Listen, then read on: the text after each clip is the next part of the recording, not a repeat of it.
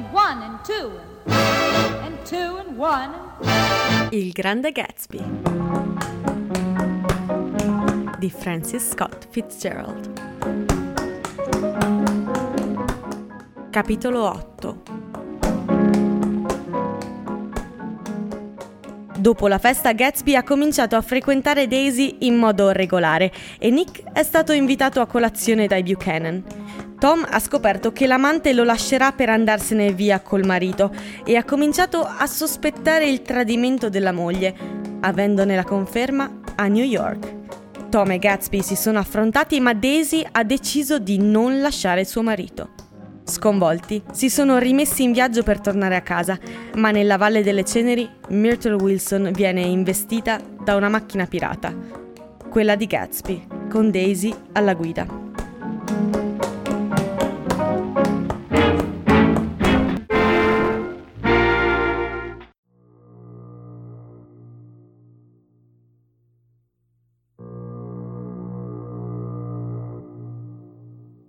Non potei dormire per tutta la notte. Una sirena antinebbia non smise un momento di gemere nello stretto e io fui sballottato fra la realtà grottesca e sogni folli e paurosi.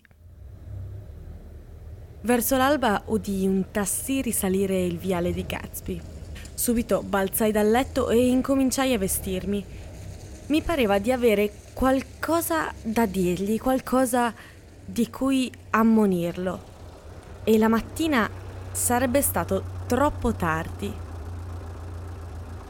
Attraversando il prato vidi che la porta d'ingresso era ancora aperta e lui, appoggiato a un tavolo dell'atrio, greve di avvilimento e di sonno. Non è successo niente, disse con aria stanca. Ho aspettato e verso le quattro lei è venuta alla finestra.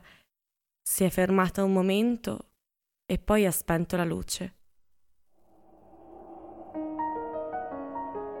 La sua casa non mi parve mai così enorme come in quell'alba, allorché attraversammo le stanze in cerca di sigarette. Scostammo tende che parevano padiglioni e tastammo metri e metri di parete buia prima di trovare gli interruttori della luce. Una volta inciampai con una specie di spiaccichio nei tasti di un pianoforte spettrale. Tutto era coperto da uno strato inspiegabile di polvere e le stanze sapevano di chiuso come se non prendessero aria da molti giorni. Trovai il portasigarette su un tavolo insolito, con dentro due sigarette stantie e secche. Spalancando le porte e finestre del salotto, ci sedemmo fuori a fumare al buio. Dovresti andartene, dissi. Non c'è dubbio che rintracceranno la tua macchina. Andarmene ora? Vecchio mio? Vai per una settimana ad Atlantic City oppure su a Montreal. Non volle sentirne parlare. Non poteva lasciare Daisy prima di sapere che cosa intendesse fare. Era aggrappato ad un'ultima speranza e non avevo il coraggio di dargli uno scrollone per liberarlo. Fu quella notte che mi raccontò la strana storia della sua giovinezza con Dan Cody. Me la raccontò perché Jay Gatsby si era infranto come cristallo contro la cruda malizia di Tom e la lunga improvvisazione segreta era finita. Credo che ormai avrebbe ammesso ogni cosa senza riserve, ma voleva parlare di Daisy. Era la prima ragazza per bene che avesse mai conosciuta. In varie occasioni era venuto a contatto con gente simile, ma era stato sempre tenuto lontano da un reticolato insormontabile. Trovò la ragazza attraente fino all'esaltazione. Andò in casa di lei prima con altri ufficiali di Camp Taylor, poi solo. La casa lo sbalordì non ne aveva mai viste di così belle. Ma ciò che dava a ogni cosa un'intensità da perdere la gola era che Daisy vi abitasse. Per lei la casa era qualcosa di normale come per lui la tenda del campo. Daisy era avvolta in un mistero maturo con un accenno a stanze da letto più belle e fresche di altre stanze da letto, di una vita lieta e raggiante che si svolgeva nei corridoi, di avventure non ancora ammuffite e riposte nella lavanda, ma fresche e vive e memori delle macchine lucenti di quell'anno, e di danze i cui fiori erano appena appassiti. Era anche esaltato dal fatto che tanti uomini avessero già amato Daisy. Questo accresceva ai suoi occhi il valore di lei.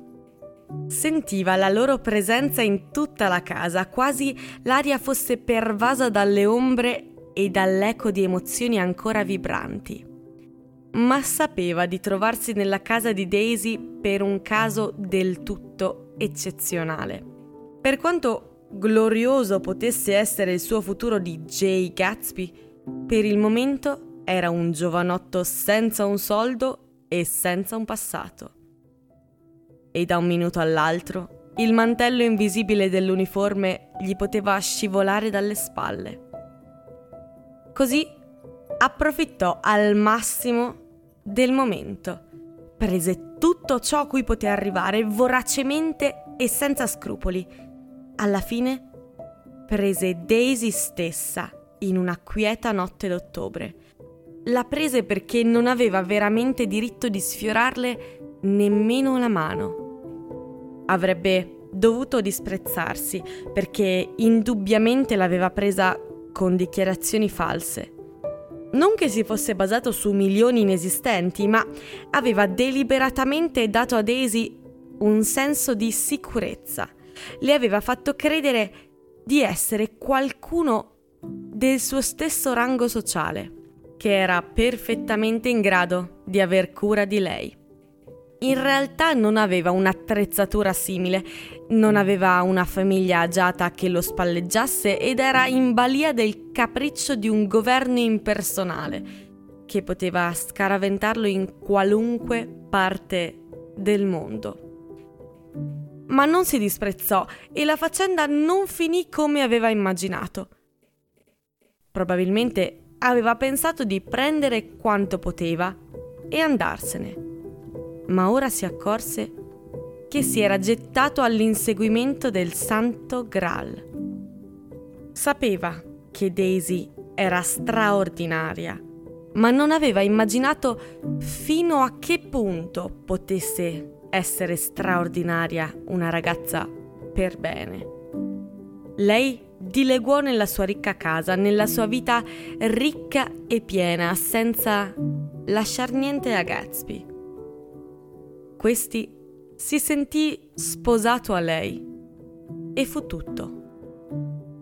Quando si rividero due giorni dopo, fu Gatsby ad essere senza fiato, a sentirsi, per così dire, tradito. La veranda di Daisy era illuminata dal lusso costoso delle stelle il vimine del divano scricchiolò all'ultima moda quando lei si voltò verso di lui e si fece baciare sulla bocca bella e curiosa.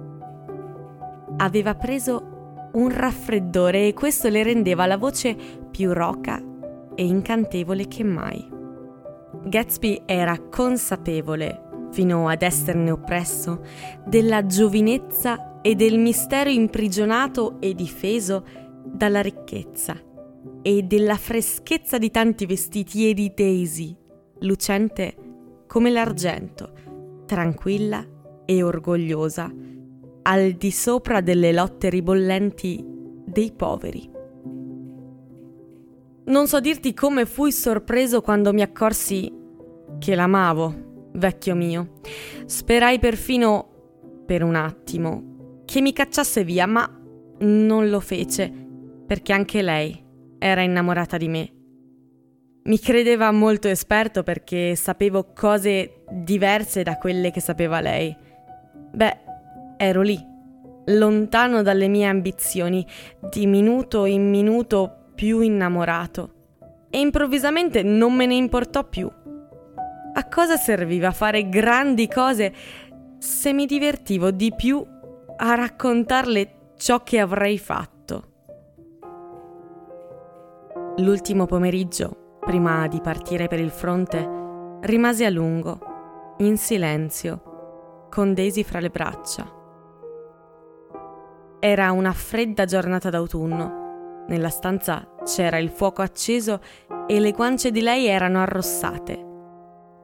Di quando in quando Daisy si muoveva e lui spostava un poco il braccio. Una volta le baciò i capelli neri e lucenti. Il pomeriggio diede loro un po' di tranquillità, quasi a procurare un ricordo profondo per la lunga separazione che li aspettava l'indomani. Non erano mai stati più vicini nel loro mese d'amore. Non avevano mai comunicato più profondamente l'uno con l'altra di quando lei sfiorò le labbra silenziose contro l'imbottitura della sua giacca e di quando lui le sfiorò la punta delle dita, piano, come per non svegliarla. Si comportò in modo straordinario in guerra. Prima di andare al fronte era già capitano e durante la battaglia delle Argonne divenne maggiore e assunse il comando dei mitraglieri della divisione. Dopo l'armistizio fece sforzi inauditi per ritornare a casa, ma certe complicazioni o certi equivoci lo mandarono invece a Oxford. Ora era preoccupato, c'era una specie di disperazione nervosa nelle lettere di Daisy. Non capiva perché lui non poteva ritornare. Sentiva la pressione del mondo esterno e voleva vederlo, sentirsi accanto alla sua presenza e venir rassicurata che dopo tutto faceva la cosa giusta. Perché Daisy era giovane e il suo mondo artificiale odorava di orchidee ed echeggiava di snobismo spensierato e giocondo e di orchestre che davano il ritmo dell'annata, assommando in nuovi motivi la tristezza e la suggestione della vita. Per notti intere i sassofoni gemevano il commento disperato dei Bill Straight Blues, mentre centinaia di scarpette d'oro e d'argento si trascinavano nella polvere splendente. All'ora grigia del tè c'erano sempre sale pulsanti senza posa di questa lieve, dolce febbre, mentre visi freschi venivano trascinati qua e là per la stanza come petali di rosa, sospinti dai suoni melanconici. In questo universo crepuscolare, Daisy riprese a muoversi con la nuova stagione ricominciò subito ad avere dozzine di appuntamenti al giorno con mezze dozzine di uomini diversi e a cadere di sonno all'alba con le collane e lo chiffon d'un abito da sera gettati alla rinfusa fra orchidee appassite sul pavimento, accanto al letto.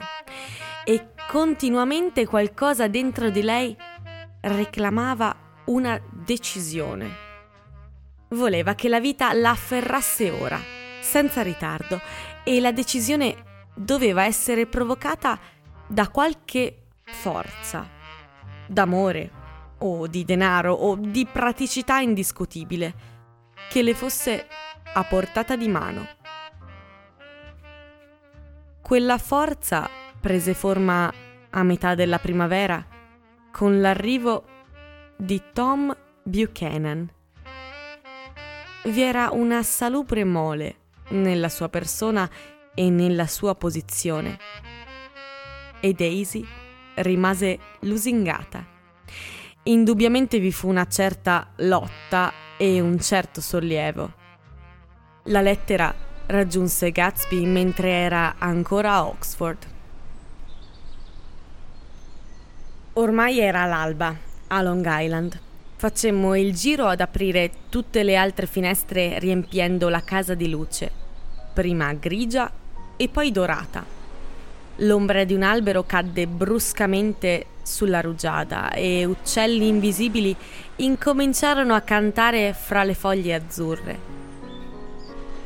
C'era nell'aria un movimento dolce, piacevole, quasi una brezza che prometteva una bella giornata fresca. Non credo che lo abbia mai amato, disse Gatsby, voltando le spalle alla finestra e guardandomi con aria di sfida. Non devi dimenticare, vecchio mio, che oggi era molto agitata. Lui le ha detto quelle cose in un modo che l'ha spaventata, che mi ha fatto apparire come un volgare farabutto. E il risultato è stato che Daisy quasi non sapeva quel che diceva. Sedette, con aria abbattuta.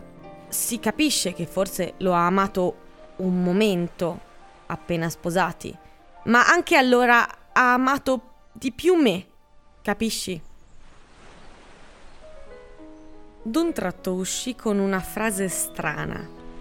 Comunque, disse, è stato un fatto personale. Che cosa restava da fare se non sospettare nel concetto che si era formato della faccenda un'intensità che andava al di là di ogni misura? Ritornò dalla Francia mentre Tom e Daisy erano ancora in viaggio di nozze e fece una gita sconsolata ma inevitabile a Louisville con gli ultimi soldi dello stipendio dell'esercito.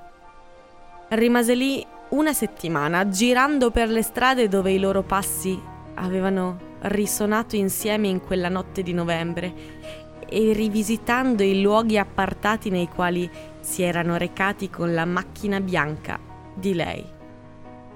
Come la casa di Daisy gli era sempre sembrata più misteriosa e allegra delle altre, Così la città stessa, per quanto Daisy non vi fosse più, era pervasa da una bellezza melanconica.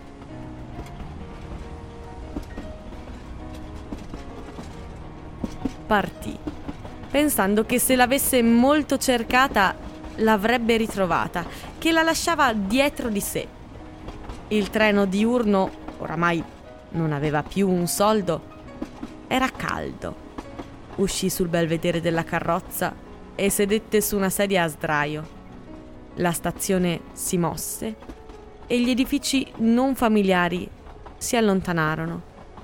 Poi ecco i campi di primavera dove un tram giallo li inseguì per un po', pieno di gente che forse qualche volta aveva visto la pallida magia del viso di lei per la strada. Il binario faceva una curva e si allontanava dal sole, che tramontando pareva effondersi quasi in una benedizione sulla città dove lei aveva respirato e che ora scompariva. Tese la mano disperatamente, come per afferrare un alito dell'aria, salvare una briciola del luogo che Daisy aveva reso bello per lui. Ma oramai tutto andava troppo in fretta per i suoi occhi appannati. Capì che ne aveva perduto per sempre la parte più fresca e più bella. Erano le nove quando finimmo di far colazione e uscimmo sulla veranda. La notte aveva creato una differenza sensibile nel clima e c'era nell'aria un sapore autunnale. Il giardiniere, l'ultimo degli antichi domestici di Gatsby, venne ai piedi degli scalini. Oggi toglierò l'acqua dalla piscina, signor Gatsby. Presto incominceranno a cadere le foglie e allora ci sono sempre guai con le tubazioni. Non oggi, rispose Gatsby. Si volse a me con aria di scusa. Lo sai, vecchio mio, che in tutta l'estate non ho mai nuotato in quella piscina. Guardai l'orologio e mi alzai. Mancano 12 minuti al mio treno. Non avevo voglia di andare in città, non ero in grado di fare un lavoro decente, ma c'era dell'altro. Non volevo lasciare Gatsby. Perdetti quel treno e poi un altro prima di riuscire ad andarmene. Ti telefonerò, dissi, alla fine. Sì, vecchio mio. Ti chiamerò a mezzogiorno. Scendemmo lentamente i gradini. Immagino che chiamerà anche Daisy. Mi guardò ansioso, nella speranza di una mia conferma. Immagino. Arrivederci. Ci stringemmo la mano e io me ne andai. Prima di arrivare alla siepe mi ricordai qualcosa e mi volsi. Sono un branco di porci! gridai attraverso il prato. Tu da solo vali più di tutti quanti messi insieme. Sono sempre stato lieto di averlo detto. Fu il solo complimento che gli rivolsi mai perché lo disapprovavo dal principio alla fine. Prima fece un cenno educato e poi il viso gli si aprì in quel sorriso raggiante e comprensivo, come se fossimo sempre stati grandi complici a questo proposito. Quel suo vestito rosa sgargiante creava una macchia vivace di colore sui gradini bianchi. Pensai alla notte quando, per la prima volta, ero entrato nella sua casa ancestrale, tre mesi prima. Il prato e il viale erano allora affollati dai visi di quelli che cercavano di indovinare la sua posizione e lui si era trovato in piedi su quei gradini, nascondendo il suo sogno incorruttibile, mentre agitava la mano a salutare. Lo ringraziai dell'ospitalità. Non facevamo che ringraziarlo per questo, io e gli altri. Arrivederci! gridai. Grazie per la colazione, Gatsby.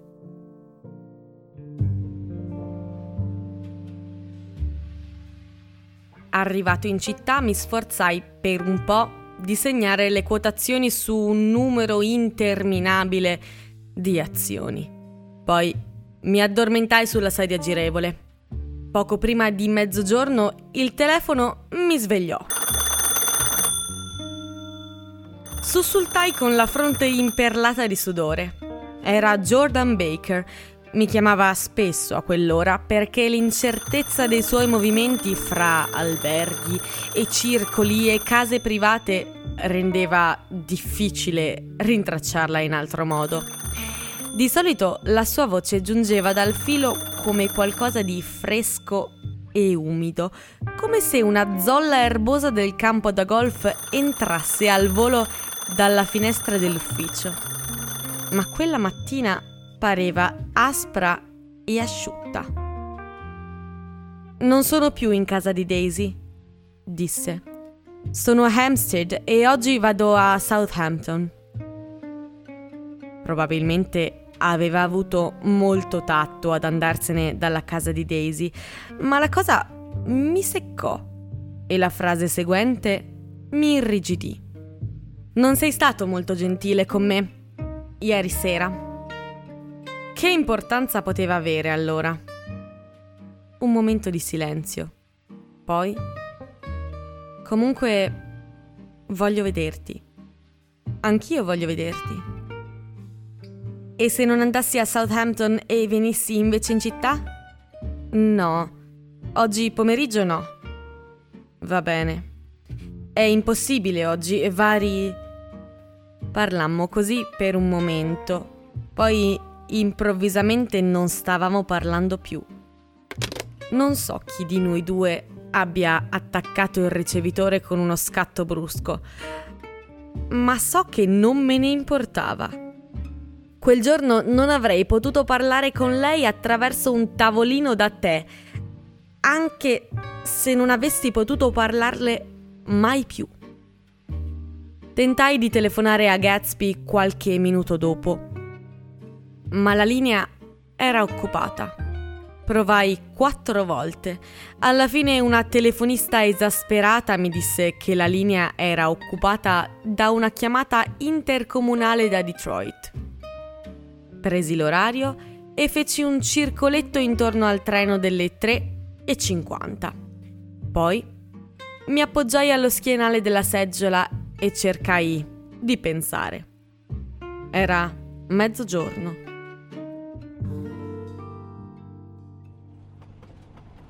Quella mattina, quando il treno passò accanto ai mucchi di cenere, attraversai di proposito la carrozza. Immaginavo che vi sarebbe stata tutto il giorno una folla curiosa, quei ragazzini che cercavano le macchie scure nella polvere e qualche chiacchierone che continuava a raccontare, finché l'accaduto si faceva sempre meno reale perfino per l'oratore stesso al punto da non ricordarsene più. E la tragica fine di Myrtle Wilson veniva dimenticata. Ora voglio fare un piccolo passo indietro e dire ciò che accadde al garage dopo che ce ne andammo, la sera prima. Trovarono qualche difficoltà nel rintracciare la sorella, Catherine doveva aver tradito la sua regola del non bere proprio quella notte, perché quando arrivò era inebetita dall'alcol e incapace di capire che l'ambulanza era già andata a Flushing. Appena riuscirono a spiegarglielo, svenne, come se questo fosse il lato più terribile della faccenda. Qualcuno, gentile e curioso, la caricò in macchina e la trasportò nella scia del cadavere della sorella. Fin dopo mezzanotte un gruppo di gente continuamente rinnovata lambì la facciata del garage, mentre George Wilson si dondolava avanti e indietro sulla poltrona. Per un po' la porta dello sgabuzzino rimase aperta e tutti tutti quelli che entravano in garage non riuscirono a trattenersi dal lanciarvi un'occhiata. Finalmente qualcuno disse che era una vergogna e chiuse la porta. Con lui erano Michelis e parecchi altri, prima quattro o cinque, poi due o tre. Più tardi ancora, Michelis dovette pregare l'ultimo sconosciuto di fermarsi ancora per un quarto d'ora mentre lui andava a casa a farsi un bricco di caffè. Poi rimase lì, solo, con Wilson, fino all'alba. Verso le tre il tono del mormorio incoerente di Wilson cambiò, egli divenne più calmo e incominciò a parlare dell'automobile gialla. Dichiarò che aveva modo di scoprire a chi apparteneva la macchina gialla e poi si fece sfuggire che un paio di mesi prima sua moglie era ritornata dalla città con la faccia contusa e il naso gonfio.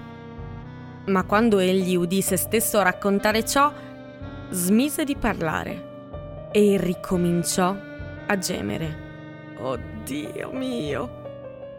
Con quella voce lamentosa. Michelis fece un goffo tentativo per distrarlo. Da quanto tempo eri sposato, George? Su, eh, mettiti a sedere un po' fermo, eh? E rispondi, da quanto tempo eri sposato? Da 12 anni. Mai avuto bambini? Su, George, sta, sta fermo. Ti ho fatto una domanda. Hai mai avuto bambini?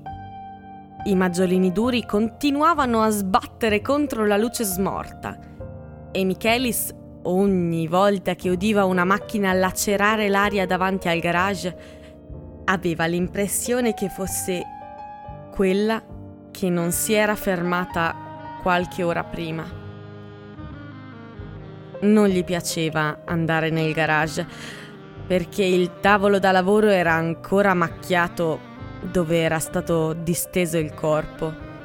Così si aggirò a disagio nello sgabuzzino prima del mattino ne conobbe ogni oggetto e di quando in quando sedette accanto a Wilson cercando di farlo stare tranquillo. In che chiesa vai quando ti capita, George? Anche se è da un pezzo che non ci sei andato, potrei telefonare in chiesa e far venire un prete che ti parli, capisci? Non appartengo a nessuna chiesa. Dovresti avere una chiesa, George, per momenti come questi. Una volta devi pure aver frequentato una chiesa. Non ti sei sposato in chiesa? Stammi a sentire, George. Ascolta, non ti sei sposato in chiesa? È, è stato tanto tempo fa. Lo sforzo della risposta troncò il ritmo del suo dondolio. Per un momento tacque. Poi la stessa espressione semicosciente e mezzo intontita gli ritornò negli occhi sbiaditi. Guarda, guarda in quel cassetto, disse, indicando il tavolo. Che cassetto? Quel, quel cassetto, quello. Michelis aprì il cassetto che aveva più vicino. Non c'era dentro altro che un piccolo guinzaglio da cani, costoso, di cuoio e ornato d'argento. Pareva nuovo. Questo? chiese sollevandolo. Wilson sbarrò gli occhi e annuì. L'ho trovato ieri pomeriggio. Ha cercato di spiegarmi, ma ho capito che c'era qualcosa di strano. Vuoi dire che l'ha comprato tua moglie? Lo aveva nel suo comò, avvolto nella carta velina. Michelis non ci vide nulla di strano e diede a Wilson una dozzina di motivi per cui sua moglie poteva aver comprato il guinzaglio. Ma probabilmente Wilson aveva già udito prima da Myrtle qualcuna di quelle spiegazioni perché ricominciò a bisbigliare Oh Dio mio. E il suo consolatore lasciò in sospeso parecchie altre spiegazioni. E poi l'ha uccisa, disse Wilson. Improvvisamente gli si aprì la bocca. Chi l'ha uccisa? So io come scoprirlo. Non essere morboso, George, disse l'amico. Sei molto scosso e non sai quello che dici. È meglio che cerchi di star tranquillo fino a domattina. L'ha assassinata. È stato un incidente, George. Wilson scosse il capo, strinse gli occhi e allargò lievemente la bocca accennando a un hmm da persona che la sa lunga. Lo so, disse con decisione. Io sono uno di quegli individui pieni di fiducia e non penso mai, mai male di nessuno. Ma quando so una cosa, la so. Era l'uomo di quella macchina. Lei è corsa fuori a parlargli e lui non si è voluto fermare. Anche Michelis lo aveva notato, ma non gli era venuto in mente che la cosa avesse un significato particolare. Aveva pensato che la signora Wilson stesse scappando davanti al marito più che cercando di fermare una macchina in particolare. Ma come avrebbe potuto farlo? La sapeva lunga, disse Wilson, come rispondendo alla domanda. I- io, io... Ricominciò a dondolarsi e Michelis rimase in piedi torcendo con le mani il guinzaglio. Forse hai qualche amico al quale Potrei telefonare, George? Questa era una speranza vana. Era quasi certo che Wilson non aveva amici. La moglie lo aveva assorbito tutto. Fu lieto un po' più tardi di notare un cambiamento nella stanza, un ravvivarsi azzurro alla finestra e di capire che l'alba non era lontana. Verso le cinque Fuori era abbastanza azzurro da spegnere la luce. Gli occhi sbarrati di Wilson si rivolsero ai mucchi di cenere, dove piccole nubi grigie assumevano forme fantastiche e si spostavano qua e là nel vento lieve dell'alba. Le ho parlato, mormorò dopo un lungo silenzio. Le ho detto che poteva imbrogliare me, ma non poteva imbrogliare Dio. L'ho portata alla finestra. Si alzò con fatica e si avvicinò alla finestra appoggiandovi contro la faccia. E le ho detto: Dio sa quello che hai fatto, tutto quello che hai fatto. Puoi imbrogliare me, ma non puoi imbrogliare Dio. Ritto, dietro di lui Michelis vide con un sussulto che stava guardando gli occhi del dottor T. J. Eckelberg, che emergeva sbiadito ed enorme dal dissolversi della notte. Dio, Dio vede tutto, ripeté Wilson. È un cartellone pubblicitario, lo rassicurò Michelis. Qualcosa gli fece voltare le spalle alla finestra e tornare a guardare la stanza. Ma Wilson rimase lì a lungo, con la faccia schiacciata contro i vetri, annuendo nel crepuscolo. Verso le sei Michelis era esausto e udì con gratitudine il rumore di una macchina che si fermava davanti al garage. Era uno dei veglianti della notte prima che aveva promesso di ritornare. Così Michelis preparò colazione per tre e se la mangiò con lui. Wilson ora era più calmo e Michelis andò a casa a dormire. Quattro ore più tardi, quando si svegliò e si affrettò verso il garage, Wilson era scomparso.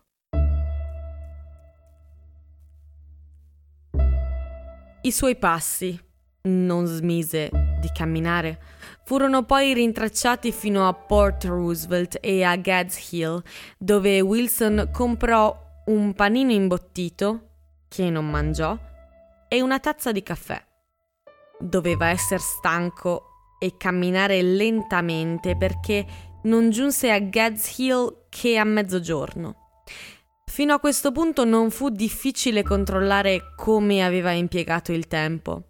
C'erano ragazzi che avevano visto un tale che sembrava un po' matto e meccanici che erano stati fissati stranamente da un uomo in piedi sul ciglio della strada.